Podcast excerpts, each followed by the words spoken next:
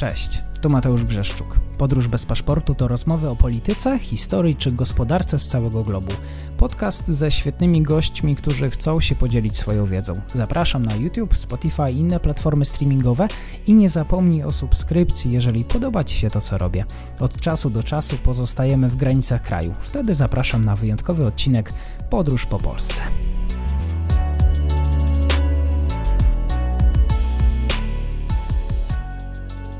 Dzień dobry wszystkim słuchaczom. Wczoraj na kanale pojawiła się rozmowa e, z doktorem Leszkiem Sykulskim na temat e, gazociągu Baltic Pipe. Dzisiaj, e, jak na zawołanie, będziemy rozmawiać o historii Danii, a moim gościem jest profesor Jakub Morawiec, który zajmuje się badaniami nad dziejami średniowiecznej Skandynawii, Instytut Historii Uniwersytetu Śląskiego w Katowicach. Dzień dobry panie profesorze i dziękuję za przyjęcie zaproszenia. Dzień dobry panu dzień dobry Państwu. Serdecznie dziękuję za zaproszenie. Wydaje mi się, że Dania to nie jest ten kraj, o którym pisze się, mówi w polskich mediach. Zastanawiałem się, czy historia Danii może być ciekawa do zgłębiania dla, dla historyków i tutaj słowo komentarza pana profesora. Myślę, że jak najbardziej, to znaczy ja podejrzewam, że nie ma każdy kraj Europy ma jakieś y, bardzo ciekawe elementy związane ze swoją przeszłością i Dania na tym tle nie jest absolutnie wyjątkiem. Co ciekawe, jeśli spojrzymy na dzisiejszą Danię na mapie, to być może znajomość przeszłości może trochę zdziwić, biorąc pod uwagę zasięg terytorialny, y, moc oddziaływania, Danii, jej władców czy elit duńskich w różnych okresach tej duńskiej przeszłości. No więc pod tym kątem z pewnością tak, bo dużo się tam ciekawych rzeczy działo, więc z pewnością ktokolwiek interesuje się historią, pewnie w dziejach Danii znajdzie dla siebie niemało ciekawych rzeczy. Kim właściwie byli najstarsi mieszkańcy tych ziem? Kto zasiedlał tereny dzisiejszej Danii? Dania, jak w ogóle cała Skandynawia, zasiedlana jest już w epoce kamienia, że to, to są już kultury pradziejowe. I od samego początku ze względu na położenie geograficzne Dania stanowiła zarówno taką arterię przepływu ludzi dalej na północ, y, głównie koczowników, czy też ludność kultury, które zajmowały się zbieractwem. Na to wszystko oczywiście wpłyną zlodowacenia, a poza tym, to już tak bliżej naszych czasów, odrobinę przynajmniej, Dania to będzie obszar, którego, którego mieszkańcy siłą rzeczy najszybciej, w największym stopniu będą przejmować różnego rodzaju rozwiązania cywilizacyjne, kulturowe, płynące no, głównie z południa kontynentu, czyli z obszaru śródziemnomorskiego. Kogo właściwie możemy mieć na myśli, jeżeli chcemy mówić o pierwszych plemionach duńskich? O Germanach oczywiście, bo kulturowo, językowo Duńczycy stanowią integralną część społeczności germańskiej. Natomiast gdybyśmy chcieli już mówić konkretnie o Duńczykach, oni po raz pierwszy pojawiają się w źródłach pisanych są nazwani z imienia w ten sposób we wczesnym średniowieczu, a więc w wieku, wieku VIII-IX, kiedy to Frankowie zauważają, że tak że taka ludność e, pomieszkuje ten obszar. Teraz o kwestiach politycznych, e, o początku tych dziejów politycznych, o jakich czasach mówimy, o jakich procesach pod kątem kształtowania się tej e, duńskiej państwowości? Po pierwsze, wiele wynika z charakterystyki bardzo ważnego okresu nie tylko dla samej Danii, ale całej Skandynawii, czyli epoki wikingów.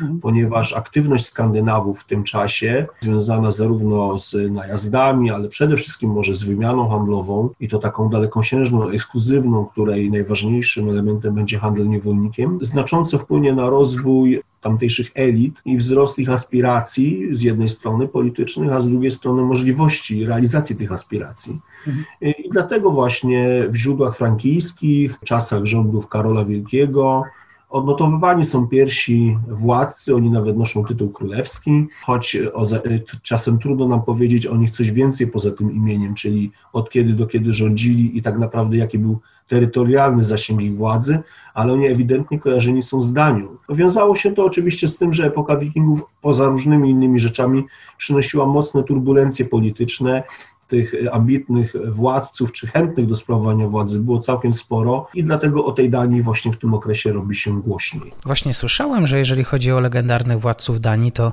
do X wieku ta lista jest no, niezbyt e, stuprocentowa, nie można jej traktować w stu procentach serio. Jest oparta bardziej na wzmiankach, czasami przelotnych informacjach z kronik czy sag. Jednak rzeczywiście, jeżeli chodzi o kwestie sag i legend, to w jakiś sposób udało się zrekonstruować imiona władców, okresy panowań. No i tutaj pytanie, czy ten okres wikiński to jest pole zainteresowania dzisiaj w Danii? No w Danii, ale i mm, również w wielu miejscach poza nią. Oczywiście dla, zaczynając może od, od końca, bo Pan poruszył tu kilka ciekawych wątków, więc y, jeśli chodzi o to zainteresowanie okresem wikińskim samej Danii, no oczywiście ono jest i to zarówno jeśli chodzi o taką sferę stricte naukową, badania archeologiczne nad najważniejszymi miejscami Danii wikińskiej y, mają już swoją historię i wciąż są kontynuowane, ale dotyczy to również y, sfery popularyzacyjnej. Wymieniłbym tutaj chociażby takie no, skanseny wikińskie, najsłynniejsze w Ale też i w Ribe, organizowane przy tym różnego rodzaju wydarzenia kulturowe, które mają popularyzować wiedzę o przeszłości. No już nie wspominając o tym, że nawet do dziś zasięg terytorialny, administracyjny i polityczny Danii jeszcze do jakiegoś stopnia zachowuje pierwociny tamtych czasów, biorąc pod uwagę, że wciąż chyba, jak dobrze pamiętam, Grenlandia jest e, administracyjnie częścią państwa, czy królestwa duńskiego. Natomiast wracając do pierwszej kwestii, którą Pan poruszył, tutaj y, konieczna jest pewna korekta, mianowicie te imiona władcy, których głównie znamy z, z imienia, którzy pojawiają się już na początku wieku IX czy na przełomie VIII-IX, my raczej w ich historyczność specjalnie nie wątpimy, już, a już nie mówię o wieku X, mm. mamy do czynienia z władcami, którzy można powiedzieć stworzyli duńskie państwo takie, y, y, jakie znamy dzisiaj, między innymi terytorialnie, można by powiedzieć, że takimi odpowiednikami naszego Mieszka, który, jak się to ładnie ujmuje, zjednoczył polskie ziemie, Danii będą, będzie dwóch władców, Gorm Stary i jego syn Harald Sinozęby, którzy zjednoczyli, czyli tak naprawdę podbili, wychodząc z Jutlandii, pozostałe ziemie duńskie, Głównie będą to wyspy oraz, co istotne, Skania, czyli obszar, który dzisiaj przynależy do Szwecji, tworząc terytorialny zrąb właśnie duńskiego y, królestwa. I my o tych władcach sporo wiemy. Oczywiście nie wiemy wszystkiego. Wciąż mamy wiele znaków zapytania, Natomiast y, jednak ten zasób wiedzy o tym, czego dokonali, jak wyglądały ich rządy i y, jak wyglądała ich chronologia, wiemy całkiem sporo. Oczywiście jeszcze wrócę do tematu Wikingów. Duńczycy są narodem wywodzącym się bezpośrednio z tej grupy, ale dosyć chyba alergicznie reagują na te różne ubarwienia dotyczące historii Normanów, zwłaszcza jeżeli chodzi o te elementy popkulturowe. W dodatku sami Duńczycy nie mają za złe, że ten serial był kręcony w Norwegii. Z tego co wiem, to nawet nie był kręcony w Norwegii, jak głównie w Irlandii, jeśli się nie mylę. Chodziło tu o koszty. Natomiast y, jeśli już mówimy o serialu Wikingowie, który zrobił równie dużo dobrego, jak i dużo złego dla tego, jak dziś w popularnym odbiorze jawią się wikingowie, czy też czasy Skandynawii okresu wczesnośredniowiecznego, no to y, muszę przyznać, że umiejscawianie y, Hedeby, czy też Haitabu, jak czasem się określa to, to wczesne miasto, którego następcą był później Szlezwik, no na terenie niemalże alpejskim, no jednak y, zmusza do myślenia i refleksji, na temat tego, y, czy jaką, waż, jaką wagę przywiązuje się do y, historycznej akuratności i, i, tego, co historia nam tak naprawdę y, mówi. Okres wikiński na pewno był ważny i, i, myślę, że dzisiaj w Danii nie ma wątpliwości co do tego wśród badaczy zajmujących się dziejami Danii, ponieważ terytorialnie, ustrojowo, kulturowo Dania, jaką znamy niemal dzisiaj, w dużej mierze właśnie zaczęła kształtować się wtedy gdy król Harald VII zdecydował się przyjąć chrzest, gdy zdołał podporządkować sobie i to na trwałe kluczowe regiony tego, co my znamy dzisiaj jako Królestwo Duńskie, no więc to, to, to jest kwestia, która raczej nie podlega specjalnej dyskusji, że jest był to ważny okres w dziejach Danii jak i całej Skandynawii. No to oczywiście muszę zapytać pana profesora, co złego zrobił ten serial dla traktowania historii wikingów? Przede wszystkim dość lekko y, rekonstruuje ówczesną rzeczywistość, na tyle, na ile ją znamy, mocno, mm, mocno starając się przypasować do tego, jak rzeczywistość odbiera współczesny widz, tak? czyli relacje społeczne, relacje między płciami, relacje między władcami a poddanymi. To są często rzeczy szczegółowe, ale no, bardzo ważne. Ja dam tylko przykład pierwszej serii tego serialu. Głównym oponentem głównego bohatera, czyli Ragnara Lodbroka, jest jeden z norweskich jarlów. I co ciekawe, e, e, ten jarl w tym serialu nie ma w ogóle imienia. On jest tak, tak naprawdę przedstawiany y, patronimikiem, czyli odwołują się ludzie w tym filmie do imienia jego ojca. No jest to nie do pomyślenia, żeby władca nie miał imienia. No i jak mówię, tych rzeczy, które przeszkadzają osobom, które interesują się tą epoką jest więcej. Dość powiedzieć, że w serialu przygotowania do wyprawy do Anglii, którą poprowadził Ragnar, która miała zakończyć się atakiem na klasztor Lindisfarne, przedstawiane jest niemal w konwencji wyprawy Kolumba na, na, na zachód w, w, w kierunku Indii, czyli nikt nie wierzy Ragnarowi, że jak popłyniemy na zachód, to coś tam odkryjemy. No, tych rzeczy jest więcej, więc dla tych, którzy nie znają tych czasów, serial z pewnością będzie ciekawą rozrywką i, i, i, może inspiracją do tego, żeby szukać dalej. Dla tych, którzy cokolwiek wiedzą o tej epoce,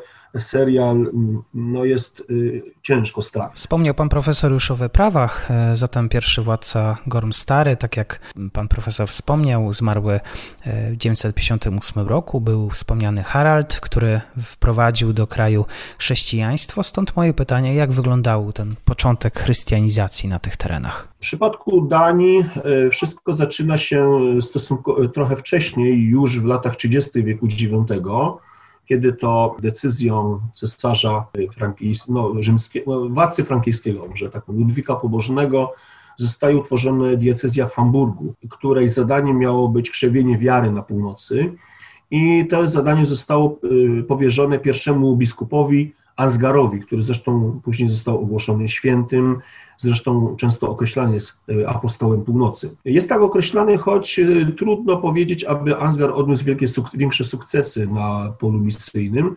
Przede wszystkim nie udało mu się, i to dotyczy zarówno Danii, jak i Szwecji, gdzie również działał, przekonać tamtejszych władców do konwersji. Natomiast e, przełomem stały się czasy Haralda Sinozębego, który no, prawdopodobnie gdzieś między 1963 a 65 rokiem, no, daty konkretnie dokładnie nie znamy, zdecydował się przyjąć chrzest. Bardzo prawdopodobne, że bezpośrednio y, zadziałała tutaj misja, którą poprowadził misjonarz, który w źródłach występuje pod imieniem Poppon, ale dziś badacze identyfikują go jednym, y, z, z jednym z niemieckich biskupów. Harald y, zresztą postanowił pochwalić się wszystkim, że już jest chrześcijaninem, a w, ślad za nim wszyscy jego poddani. Odwołuje się tutaj do słynnej inskrypcji z Jeling, inskrypcji runicznej, gdzie Harald y, kazał wyryć, że uczynił on wszystkich Duńczyków chrześcijanami. Ale też musimy pamiętać, że Skandynawowie, w tym i Duńczycy, mogli przyjmować i zapewne przyjmowali chrzest niezależnie od woli władcy, bo jednak mamy ich bardzo dużą aktywność na terenach, które już były ochrzczone, głównie w Anglii, gdzie z pewnością decydowali się na chrzest, a przynajmniej na katochumenat, ponieważ ułatwiało im to chociażby działalność kupiecką. Więc był to proces oczywiście długotrwały, złożony, ale przełomowym zawsze była ta decyzja władcy o tym, że on, jego otoczenie najbliższe decyduje się porzucić stare wierzenia i oprzeć swoje rządy o wiarę chrześcijańską. No właśnie jeszcze o to otoczenie chciałbym zapytać, bo e, właśnie mamy tutaj mowę o przyjęciu chrześcijaństwa, pojawiają się pierwsze kontakty polityczne, pierwsze sojusze. Jak na kształtowanie się tego państwa duńskiego reagowali ich sąsiedzi, na przykład Anglicy czy kraje słowiańskie? O, pytanie bardzo szerokie i złożone, ale e, można powiedzieć w ten sposób, że akurat w przypadku Danii mówimy tutaj o władcach, szczególnie dotyczy to Haralda Sinezembego, po części jego syna e, Svena Widłbrodego, jak również jego wnuka, Knuta Wielkiego. Byli to władcy, którzy zdołali osiągnąć pozycję dominującą w całym regionie można powiedzieć, że przez niemal cały wiek X i początek XI to Duńczycy roz, roz, rozdawali polityczne karty w Norwegii. I istnieją pewne przesłanki, które każą wierzyć, że próbowali przynajmniej podobnie narzucać swoje wpływy w Szwecji. Skądinąd dużym y, obciążeniem y, politycznym, militarnym dla Duńczyków było sąsiedztwo z Sasami. Tutaj można zresztą, i takie próby już nawet były podejmowane w nauce, porównywać troszkę sytuację Duńczyków w wieku X z tym, co działo się w Polsce Piastów, gdzie jednak sąsiedztwo cesarstwa no, niosło ze sobą e, e, określone ograniczenia, obciążenia i też jakby mocno definiowało polityczne wektory. Podobnie działo się w Danii. Mianowicie królowie duńscy siłą rzeczy musieli z jednej strony czasem uginać karku przed cesarzem, a z drugiej strony, gdy mieli okazję, taką na przykład było wielkie powstanie Słowian Puławskich w roku 983, no, uzyskać pewną przewagę i pozbawić cesarstwa pewnych, terytoriów na pograniczu sasko-duńsko-słowiańskim, czyli mniej więcej między dzisiejszym Hamburgiem a, a Szlezwikiem. Co do Anglii, no to oczywiście Duńczycy, podobnie jak reszta Skandynawów, chętnie wybierali się na zbrojne wycieczki do Anglii z jednego powodu. Anglia była bardzo bogata, politycznie i militarnie dość słaba, więc y, stanowiła dość łakomy i łatwy cel łupieskich wypraw. Ale zwieńczeniem tych działań będzie moment, w którym to król duński zasiądzie na angielskim tronie. Pierwszy osiągnie to Sven Widłobrody w roku 1013, a e, później, i to już na dłużej, jego syn Knut, który będzie rządził w Anglii w latach 1016-1035. Wspomniał pan profesor o Knucie, temu królowi Anglii, Danii. E, mówi się, że stworzył wielkie północne imperium, które rozpadło się po jego śmierci. Jakie było to tło tworzenia się tej potęgi skandynawskiej? Knut przede wszystkim zdecydował się na próbę zdobycia w ślad za ojcem rządów Anglii, ponieważ najprawdopodobniej to był sposób na to, aby rozładować napięcia w samej Danii. Tam niewiele brakowało, doszłoby do wojny między nim a jego bratem Haraldem o rządy w Danii i najprawdopodobniej decyzja o tym, żeby próbować powtórzyć sukces ojca, stanowiła taki sposób na rozładowanie tego potencjalnego, bardzo groźnego konfliktu. Tą Anglię, y, sztuką tak naprawdę nie było Anglię podbić, sztuką było utrzymać się y, na tronie angielskim, i to Knutowi się udało. W zasadzie źródła, które na jego temat mamy, wskazują niemal jednoznacznie, że bardziej należy doceniać w nim polityka i dyplomatę niż wodza na polu bitwy. W tej pierwszej sferze Knut ewidentnie realizował się znacznie, znacznie lepiej.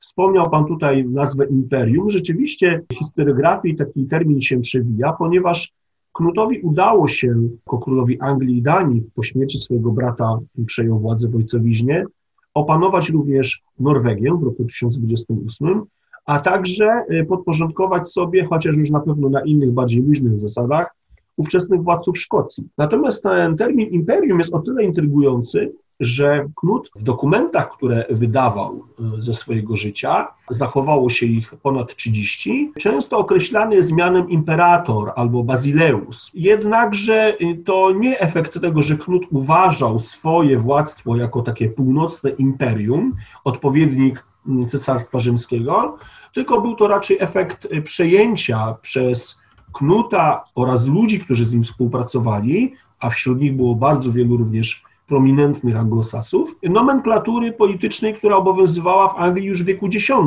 Tutaj można wspomnieć chociażby słynnego i znaczącego króla Edgara, który tytułował się dokładnie w ten sam sposób, a to z kolei było efektem zapatrzenia się przez dynastię Wessex w nomenklaturę, w ideologię, którą promowali na kontynencie Ludolfingowie, a więc Otton I, drugi i, i trzeci. Natomiast imperium się rozpadło, bo było oparte o autorytet y, władcy.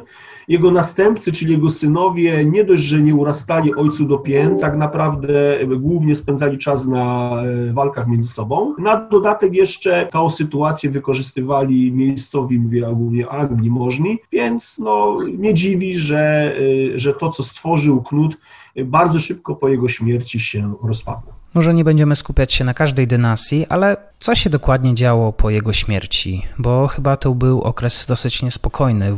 Walka o władzę w Anglii, jak i terenach skandynawskich. Moglibyśmy się przyjrzeć Waldemarowi I Wielkiemu, który jest kojarzony z ekspansją terytorialną Wybrzeża Bałtyku. Czy mogę prosić pana profesora o rozszerzenie, co się działo na przełomie XII i samego XIII wieku? Rzeczywiście rządami Waldemara I Dania y, zamyka okres pewnego znaczącego i przedłużającego się politycznego kryzysu, przede wszystkim kryzysu e, władzy królewskiej i wchodzi w okres, który zwieńczą rządy jego wnuka Waldemara II, gdy Duńczycy będą w XIII wieku siłą dominującą nad Bałtykiem. Niewiele brakowało, a Waldemar nic z tych rzeczy by nie osiągnął. Początki jego życia i panowania wcale nie były tak usłane różami. E, musiał e, pokonać konkurentów do tronu wśród swojego kuzynostwa, musiał zniwelować próby wpływania na to, co się w Danii dzieje, zarówno z strony władców norweskich, jak i szwedzkich, ponieważ tak nawiasem mówiąc, niemal całe dzieje Danii, te historyczne, to jest tak naprawdę rywalizacja, czy to ze Szwecją, czy z Norwegią, a często z wszystkimi naraz o dominację w regionie. I rzeczywiście mm, Waldemar y, skutecznie kontynuował program polityczny, który zarysowany był już znacznie wcześniej, czyli już w X wieku. Mianowicie chodziło o to, aby zabezpieczyć południową flankę, granicę na pograniczu jutlandzko-saskim, poprzez opanowanie obszaru, który można by nazwać do pewnego stopnia, z punktu widzenia duńskiego, buforowym. Chodziło o obszary Połabia, czyli obszary na północ od rzeki Łaby i wybrzeżem bałtyckim, mieszkanym przez Słowian, zorganizowanych w dwa władztwa, to będzie księstwo bodyckie i taka grupa plemion, Związek Wielecki. Duńczycy wykorzystają tutaj to, że Wieleci będą jeszcze ciągle poganami, troszkę w nawiązaniu do y, mody krucjatowej Duńczycy będą próbowali i to, jak się okaże, całkiem skutecznie nie tylko podbijać, ale też jeszcze właśnie karać tych Słowian za to, że jeszcze nie uwierzyli w, w jedynego Boga. Takim y, symbolicznym zwieńczeniem tych działań będzie najazd na Rugię i zniszczenie pogańskiej świątyni w Arkonie w 1168 roku. Waldemar przy tej okazji doprowadzi do wypromowania nowego świętego y, w łonie dynastii. Będzie nim jego własny ojciec y, Knut Lavart, czyli Knut Pan, który co prawda e, e, zginie w roku 1131 w wyniku właśnie walk o, o, o władzę w, w łonie dynastii, ale zostanie ukazany jako no, patron tej nowej duńskiej, skierowanej również przeciwko poganom ekspansji, co będzie się też wiązać z uroczystym jego pochówkiem w roku 1170 w Ringstedt, kiedy to oficjalnie zostanie ogłoszony świętym. To dzieło Waldemara będzie kontynuował innymi jego syn Knut VI, który innymi podporządkuje sobie rejon ujścia Odry, a następnie Waldemar II, to już też będzie się wiązać z czasem, gdy Duńczycy będą bardzo intensywnie penetrować obszar wschodniego wybrzeża Bałtyku. Gdyby mógł pan profesor jeszcze podsumować, bo za chwilkę zapytam o Unię Kalmarską, jakie było znaczenie Danii, e, te europejskie, jak wyglądała polityka zagraniczna tego kraju? Z tej strony to wydaje się, że jednak e, najwięcej na tym polu osiągnął mimo wszystko Knut Wielki. W roku 1027 został zaproszony do Rzymu, do udziału w koronacji cesarskiej Konrada II i to było taką, takim jasnym, czytelnym dowodem na to, że ówczesne europejskie elity świeckie i kościelne w ogóle nie myślą o Knucie jako o królu, który gwałtem i siłą pozbawił tronu e, legalnych dziedziców w Anglii, tylko że rządzi tam jako prawowity władca. Co więcej, zaplanowano i nawet doprowadzono do skutku projekt mariażu między obydwiema rodzinami. Córka Knuta poślubiła, została wydana za mąż za Henryka III, syna Konrada II. Niestety dość, dość wcześnie zmarła, ale e, sam fakt związania się tych dwóch rodzin więzami krwi miał miejsce. Późniejsi władcy, następcy Knuta, już takiej, e, takiej rangi nie mieli, natomiast e, jeśli chodzi o Skandynawię, to wielu z nich oczywiście e, odgrywało pierwszoplanowe role i jak już wspomniałem, w przeciwieństwie do czasów nowożytnych, w średniowieczu w większości tego czasu to Duńczycy częściej dochodzili do głosu jako liderzy całego regionu, umiejący narzucić swoją wolę władcom pozostałych częściach Skandynawii. W takim razie, jak to się stało, że doszło do Unii Kalmarskiej i zjednoczenia całej Skandynawii? Za tym bardzo ambitnym i jednocześnie, jak się dzisiaj bez wątpienia wydaje, dość utopijnym, mającym małe szanse powodzenia projektem, stało kilka czynników. Pierwszy, mm, który nazwałbym wewnętrznym, to była próba utrzymania tronów skandynawskich w rękach lokalnych dynastii. Otóż już na początku XIV wieku dochodzi do unii personalnej między Szwecją a Norwegią. Z wyniku tego, że między tymi dynastiami co chwilę dochodziło do, do, do małżeństw, to za chwileczkę do, tego, do tej układanki dojdzie też tron duński. Tutaj należy wspomnieć Małgorzatę, córkę króla Waldemara IV, króla Danii, która została poślubiona władcy Haukonowi, który rządził, który rządził zarówno w Szwecji, jak i w Norwegii. I była duża szansa, że ich e, wspólny potomek, a taki się narodził, miał na imię Olaf, będzie w stanie przejąć wszystkie trzy skandynawskie trony, a było to o tyle istotne, że w drugiej połowie XIV wieku, na kilka dekad, władzę w Szwecji przejmuje książę mecklenburski Albrecht, oczywiście też skoligacony z dworem panującym,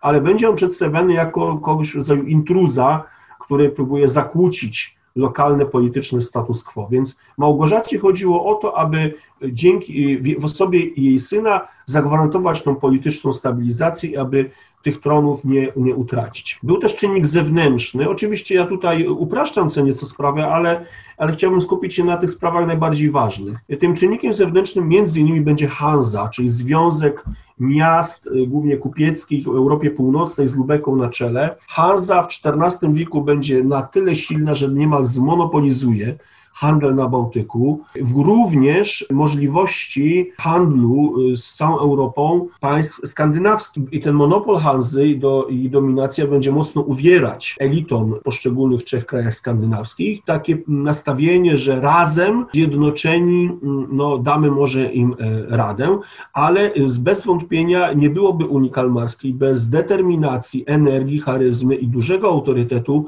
samej Małgorzaty, która nie poddała się w dążeniu do realizacji celu, mimo tego, że w 1386 roku dość niespodziewanie zmarł jej syn Olaf, który właśnie był przewidywany na tego króla całej Skandynawii. Małgorzata nie poddała się i zaczęła szukać nowego kandydata na takiego króla i go znalazła. Znalazła go na Pomorzu Zachodnim, Wybór jej bowiem padł na jej, na e, księcia Bogusława, księcia gryfickiego Bogusława, który był wnukiem jej e, siostry, a prawnukiem jej e, ojca, wspomnianego Waldemara IV. Bogusław został sprowadzony do Danii, e, no niemal usynowiony przez e, Małgorzatę, otrzymał zresztą nowe imię, Eryk, którego bardziej wiązało jakby właśnie z panującymi w Skandynawii i w 1397 roku Eryk zostaje w Kalmarze koronowany na króla Danii, Szwecji i, i Norwegii. No i tak się zaczęła Unia Kalmarska, która miała być jakby remedium na niebezpieczeństwa czyhające na skandynawskie elity, głównie wobec zagrożeń z zewnątrz. Jeżeli chodzi o koniec Unii, to o jakich właściwie procesach mówimy?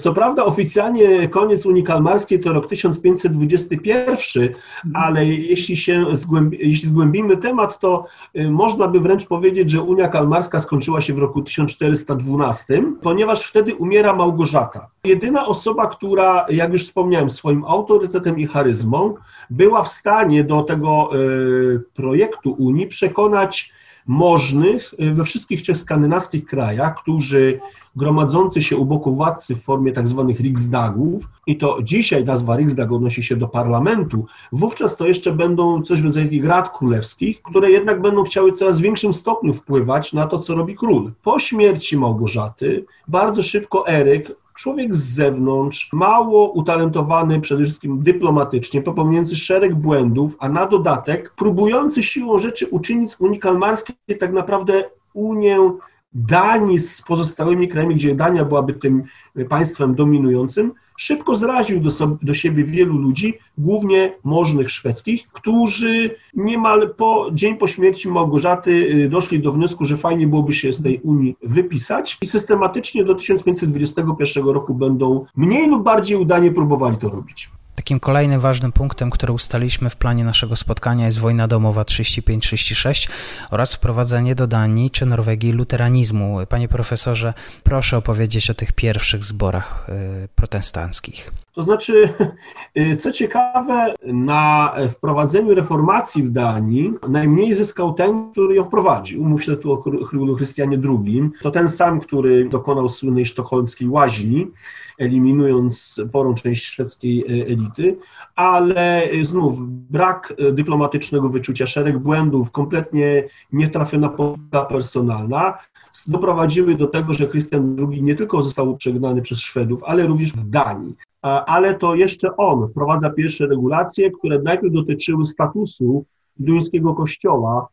Chodziło o to, żeby podporządkować biskupów sądowi królewskiemu, oraz oczywiście ich opodatkować. Wydaje się zresztą, że władca Danii, to, to samo było w Szwecji, wielu, on już o Niemczech nie wspominając, ale dla wielu władców głównym, y, y, główną atrakcją związaną z reformacją będzie możliwość przejmowania kościelnego majątku w ramach tak zwanej sekularyzacji. I rzeczywiście ten proces w Danii nastąpił dość szybko i w miarę płynnie. Jednym z takich e, efektów ubocznych reformacji duńskiej, a może inaczej nawet reformacji skandynawskiej, będzie właśnie oparcie o luteranizm duńskiego humanizmu i renesansu. Dobrze widzimy to na przykładzie historii Uniwersytetu Kopenhaskiego, którego kadry naukowe początkowo będą zasilane przez i to Duńczyków, i nieduńczyków, którzy swoje doświadczenie i wiedzę będą zdobywać na uniwersytetach luterańskich, chociażby w Wittenberdze. Z reformacją duńską, czy też skandynawską,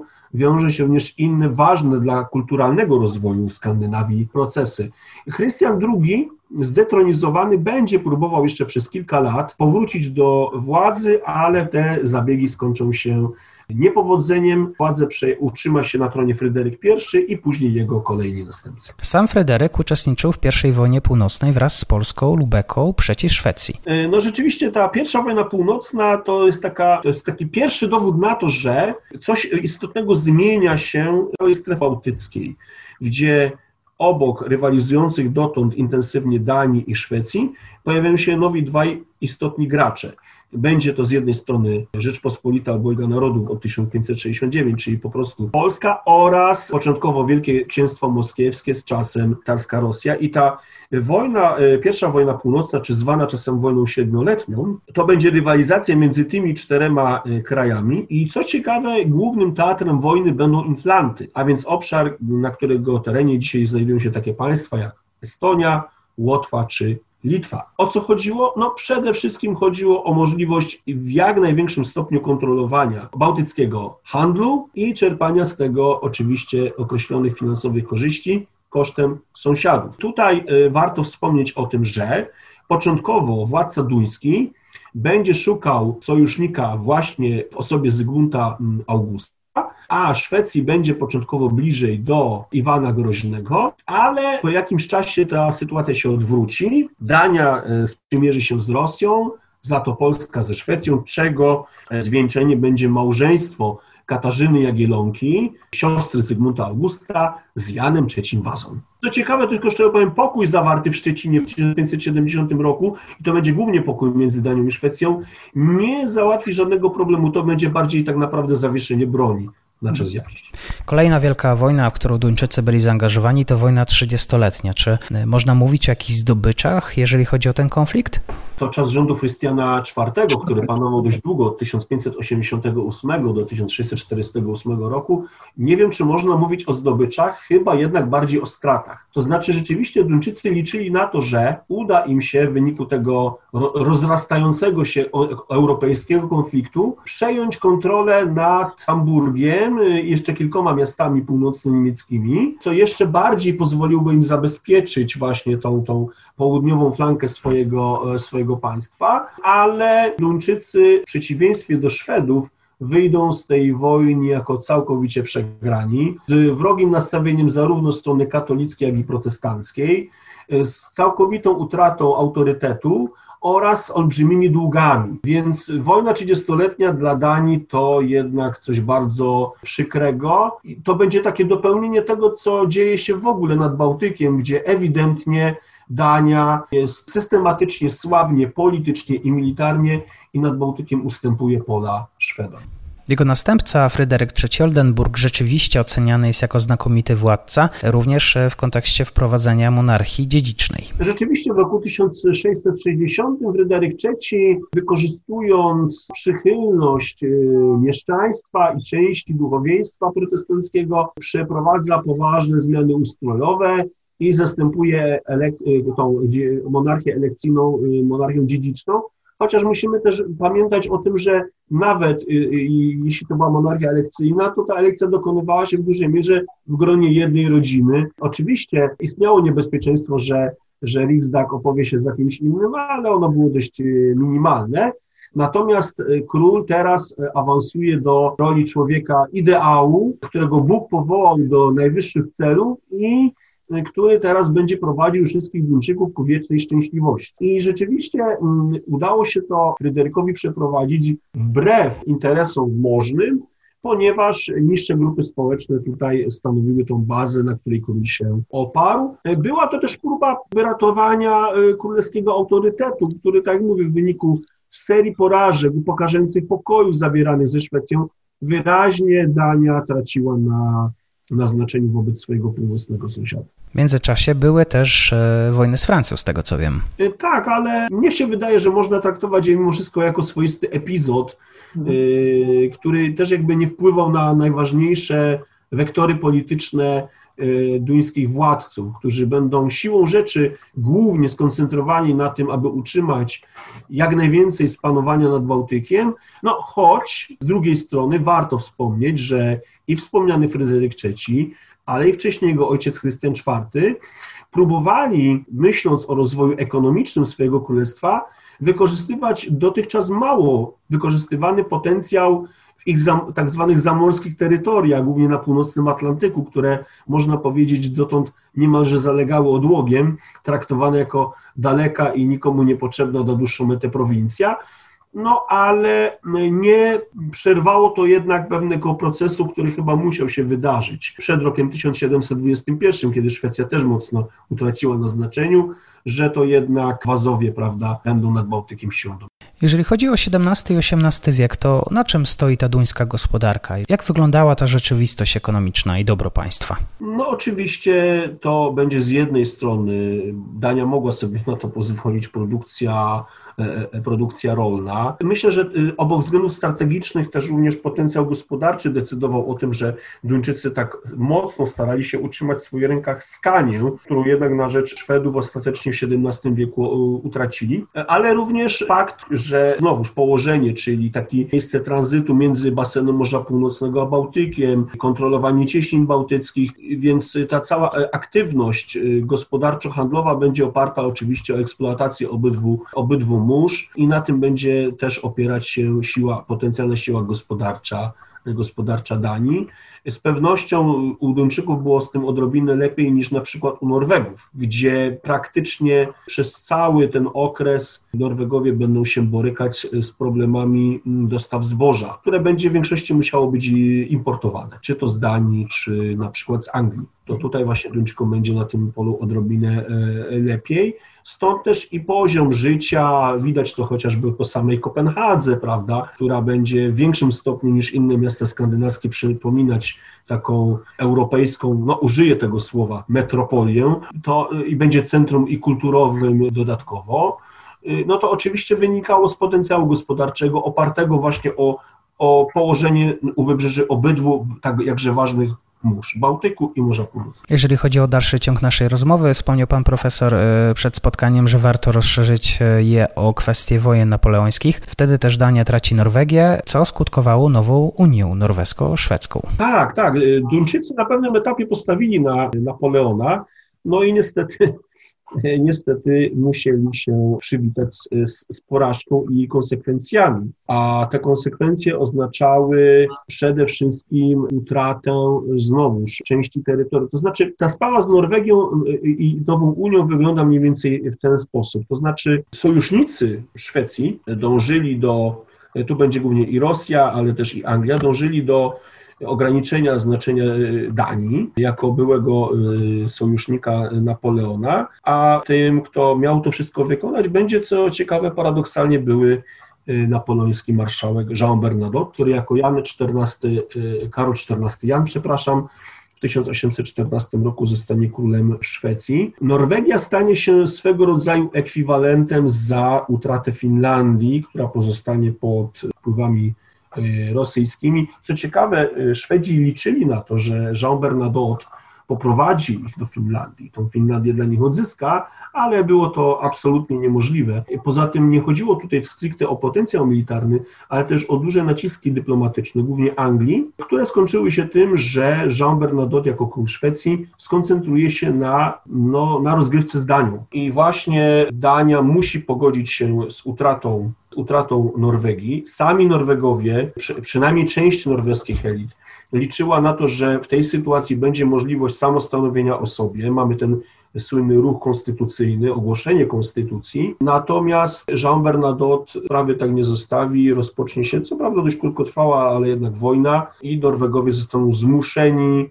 do y, zawarcia porozumienia. Król duński, czy namiestny, czy potencjalny kandydat na króla Norwegii do abdykacji, a władzę przejmie, przejmą Szwedzi, zostanie zawarta nowa Unia. Unia teoretycznie personalna przede wszystkim, ale jednak Unia, e, której zasady jasno stanowiły, że to Szwedzi byli tą stroną dominującą. Natomiast było to kolejne upokorzenie Danii, e, która zostaje pozbawiona Norwegii, ale co ciekawe, w jej rękach pozostaną terytoria, które kiedyś należały do Królestwa Norweskiego. Myślę tutaj o Islandii, myślę o Wyspach Owczych czy o Grenlandii. Te tereny pozostaną pod panowaniem władcy, yy, władcy duńskiego. Nasze spotkanie będziemy kończyć na duńskiej konstytucji, państwie konstytucyjnym. Dania staje się państwem z dwuizbowym parlamentem. Proszę rozszerzyć, jakie było tło tych wydarzeń, rozwój gospodarczy i oświatowy, który potem nastąpił.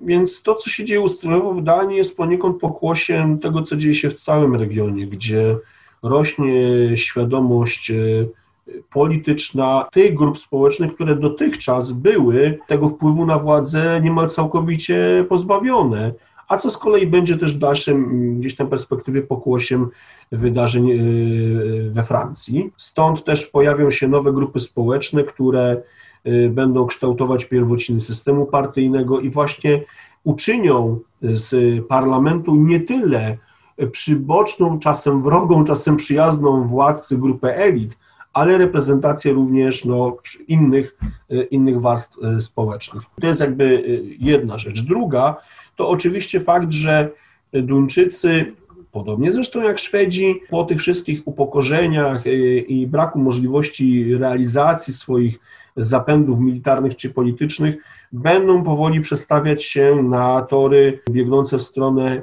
statusu władz neutralnych wobec tych większych konfliktów. To dobrze widać, e, szczególnie dobrze widać w Szwecji, ale dotyczy to niemal całego, w zasadzie całego regionu. A co z kolei będzie siłą rzeczy sprzyjać temu, aby kraj rozwijał się gospodarczo i kulturowo. No, tutaj e, Dania e, przełomu XIX i XX wieku no, z pewnością będzie no, istotnym istotnym elementem, prawda, w tej, w, tej, w, tej, w tej mozaice. Więc takie otrzeźwienie albo zdanie sobie sprawy, że pewne cele są nieosiągalne, wpłynęło na to, że w, w Danii i w całej Skandynawii zaczęto myśleć y, politycznie trochę, trochę inaczej.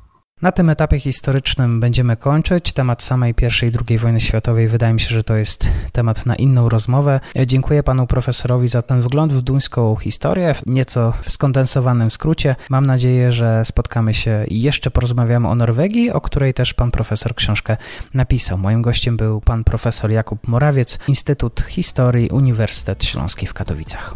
Ja również bardzo dziękuję za zaproszenie, za rozmowę y, i bardzo chętnie y, umówię się na osobną o Norwegii.